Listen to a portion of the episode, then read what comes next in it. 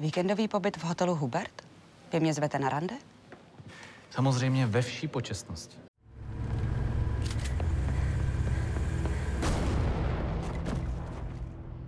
Vítám vás u druhého dílu podcastu Dáma a král. Tentokrát si budeme povídat o dílu Hon na vraha, který napsal hlavní scénárista seriálu Štefan Titka a zrežíroval ho Lukáš Hanulák.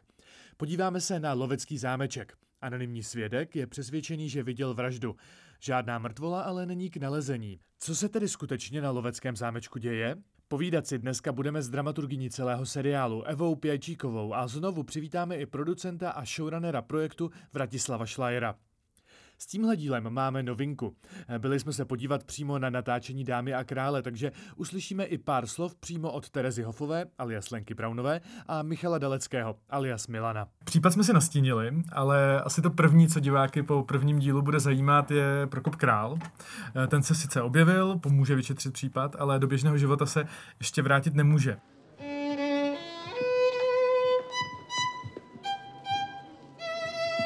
Se mě zeptáte, kde jsem byl? Kde jste byl? Pryč. Dozvíme se proč a jak to s ním teda bude dál?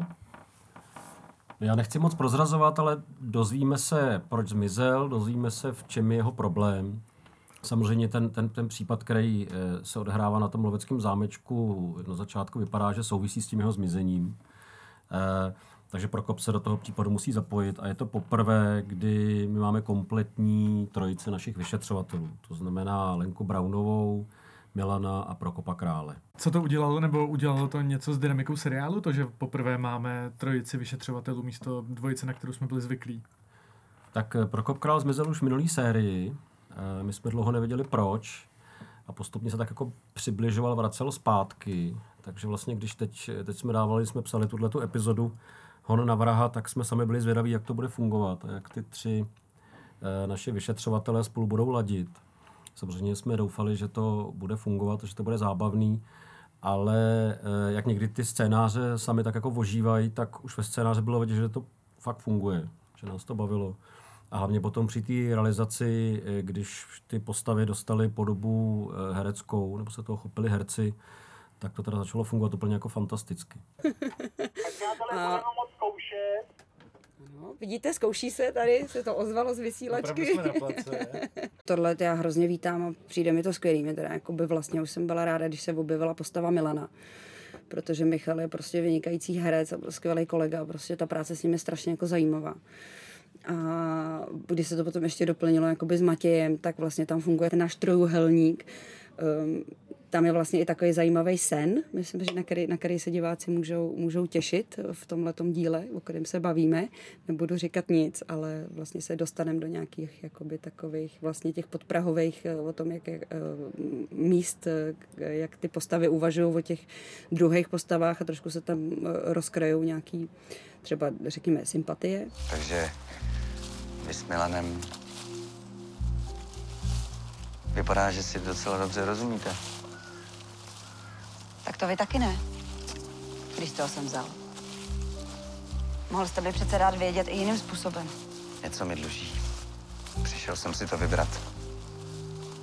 Takže jsem to já, kdo je to navíc? Vy, Braunová, nejste nikde navíc. Dáma a král je seriál uzavřených epizod, které ale dost často spojuje příběhový oblouk, který se táhne minimálně přes celou sérii. Jak se vlastně takovýhle příběh udržuje pohromadě, aby to pořád divák chápal a aby to pořád dávalo smysl? No, udržuje se pohromadě poměrně složitě, ale myslím, že se nám to docela daří.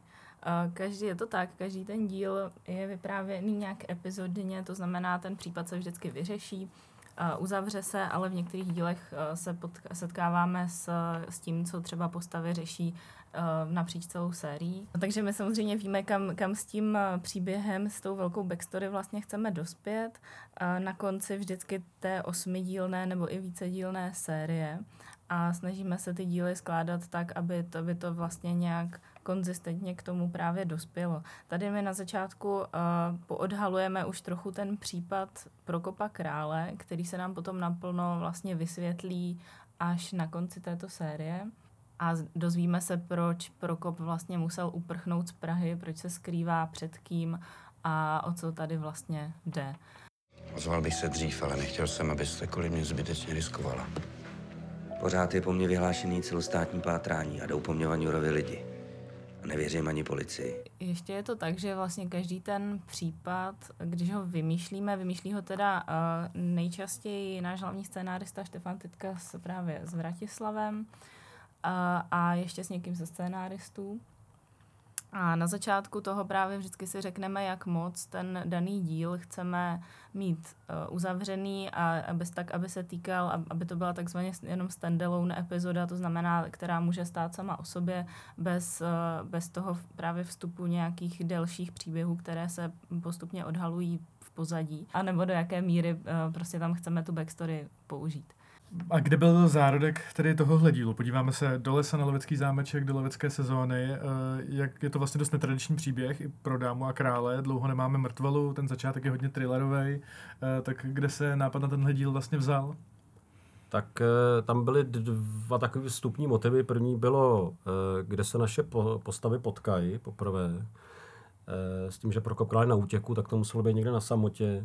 A pak my jsme dlouho chtěli udělat vraždu bez mrtvoly. To znamená, že my začínáme vraždou, ale mrtvola se nenajde. To znamená, pro policii neexistuje případ. Chtěl bych zdůraznit jeden drobný detail. Máme tu dva potenciální vrahy, ale mrtvolu žádnou. Můžete si o mně myslet, že jsem staromódní, ale k vrahovi patří mrtvola. Dva vrazy taky. A to tuplem. Kromě trojice vyšetřovatelů se nám tady poprvé objevuje i major Kalinská, zástupkyně policie. Anonymní oznámení dneska brzo ráno. Co to bude tentokrát? Nevybuchlá bomba? Vražda. Takže v tyhle epizodě se poprvé objevuje major Kalinská, kterou skvěle hraje Kristýna Frejová. A původně to měla být postava na jeden díl, ale protože nás ta postava a to herecké stvárení hrozně bavilo, tak se major Kalinská ještě vrací v několika epizodách. Vlastně na začátku ve scénáři to byl muž, ale pak přišla Eva Pejčíková a řekla, co kdyby to byla žena. My jsme o tom přemýšleli, vlastně úvaha zatím bylo, že jsme chtěli, aby to byl trošku protichůdný typ proti Lence Praunové, aby mezi nimi byl automaticky nějaký střet. A to se, myslím, podařilo. Já nevím, co viděla, ale jestli viděla vraždu, tak já chci vidět tělo. Nejbližší vesnice je tady odsaď 5 kilometrů, tam nikoho nepohřešujou. V hotelu nikdo z personálu ani z hostů nechybí. Všichni, co měli přijet, přijeli, všichni, co měli odjet, odjeli, takže žádný tělo. Tělo máte tady. Sadím se, že to je lidská krev. Abychom se vrátili k téhle konkrétní epizodě, jak Honu na vraha. To je vlastně dost temná epizoda. Já myslím, že můžu prozradit, že je tam moment, kdy k našim vyšetřovatelům jde o život. Hon na lidi? Není to trochu přitažený za vlasy? Říkám vám jenom to, co jsem slyšel. Myslíte si, že bych si něco takového vymyslel? Vy? Nepřekvapilo by mě to. Děje se tu něco divného, vám říkám. Mám z toho blbej pocit. Hodně se to odehrává v noci, jak jsem říkal na začátku, je opravdu ten thrillerový, skoro až hororový začátek. Víte tohle už na začátku, jak ta epizoda bude vypadat, nebo to se vyvíjí až s režisérem, nebo už při scénáři? Já bych teda na obranu téhle epizody řekl, ona je teda vážná, napínavá, ale zároveň je tam soutěž v jelením troubení, která je hodně vtipná, takže bych řekl, že to tak jako vyrovnaný, jo. Že tam jsou napínavý okamžiky, je toho tam hodně v noci, protože tam je noční lov, ale pak je tam spoustu vtipných situací. Tak že my vlastně se snažíme vždycky najít prostředí, který nějak jako zajímavý a s ním tu detektivku spojit. A tady je to prostředí Loveckého zámečku, samoty, hluboko v lese, kde se nikoho nedovoláte, kde může během lovu náhodně někdo zemřít a nenajít se mrtvola. A takže to z toho vycházelo. Samozřejmě už to bylo v tom scénáři, ale potom to režijní pojetí Lukáše Hanuláka to prodloužilo. My jsme měli spoustu situací spolu s kamarádem dotáhli a hodně posílili atmosféru toho scénáře. Já jenom bych doplnila k tomu, že samozřejmě do toho scénáře používáme taková prostředí a denní dobu, tak aby to vlastně fungovalo v rámci toho příběhu. To znamená, že to není jako svévolně určený, jestli to bude ve dne nebo v noci, ale pokud je tam noc a tma, tak to má nějaký důvod. Právě schovává se tam vrah nebo jinak se pracuje s důkazy a tak dále. Takže myslím, že třeba právě štáb, nevím, jestli úplně ocenil tuhletu volbu, že bude natáčet za mrazivých nocí hluboko v lesích. Pardon, tady čtu, že pořádáte soutěž v napodobování jelenu. Ano. Chcete se přihlásit? A tak jinak bych se neptal, že jo? Tak tady to vyplňte. Vy jste mi nahráli na další otázku, protože přesně na to jsem se chtěl zeptat. Pro Dámu a krále je typické, že prostě ten humor tam patří.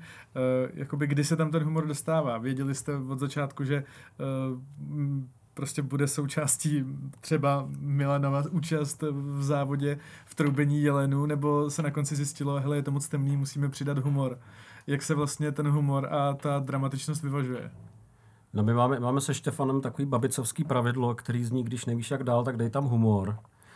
A to nám nějak funguje. Funguje to hodně často díky tomu, že Štefan je opravdu vtipný a ten humor umí napsat. Zrovna třeba troubení jelení v tomhletom díle bylo od začátku, bylo ve scénáři a ve scénáři třeba působilo hodně bizarně a skoro nerealizovatelně, že to je tak absurdní věc. Ale protože soutěže v jelením troubení, ono to je, že jako lidé napodobují jelení troubení. Ale ona ta soutěž opravdu jako existuje. A takovýhle soutěže probíhají, takže jsme se rozhodli držet se té reality, kterou v rámci toho žánru někdy trošku jako opouštíme nebo si s tím pohráváme, ale zrovna třeba tohle je jako pravda. Ještě není konec. Teď si přivítáme dalšího soutěžícího z jeho variací jelena, Milan. Netrénuje se nějak zvlášť. Den předtím jsem se podíval na YouTube, jak se to asi dělá. V pokoji v hotelu jsem si to zkusil a pak jsem to nabídl režisérovi a on byl spokojen. Takže nebyl na to dvouměsíční trénink s myslivcema.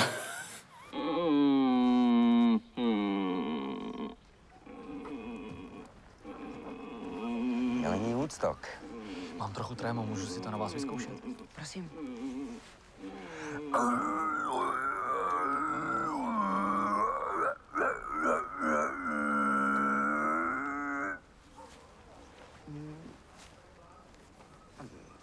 Nový živočišný druh?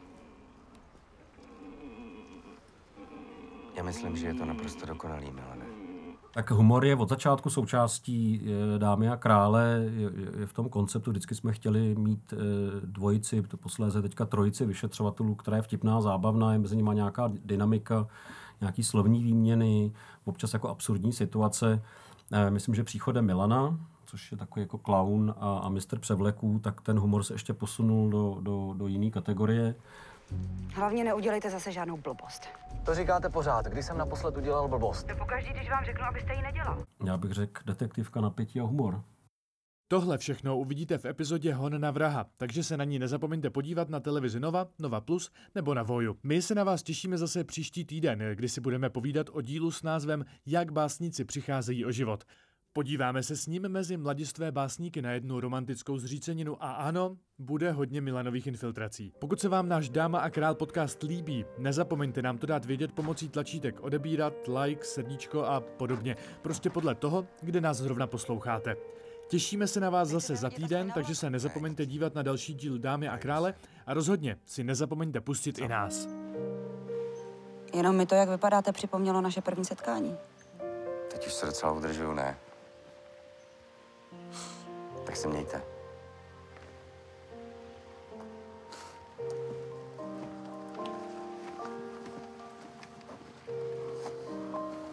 Co vy dva spolu máte?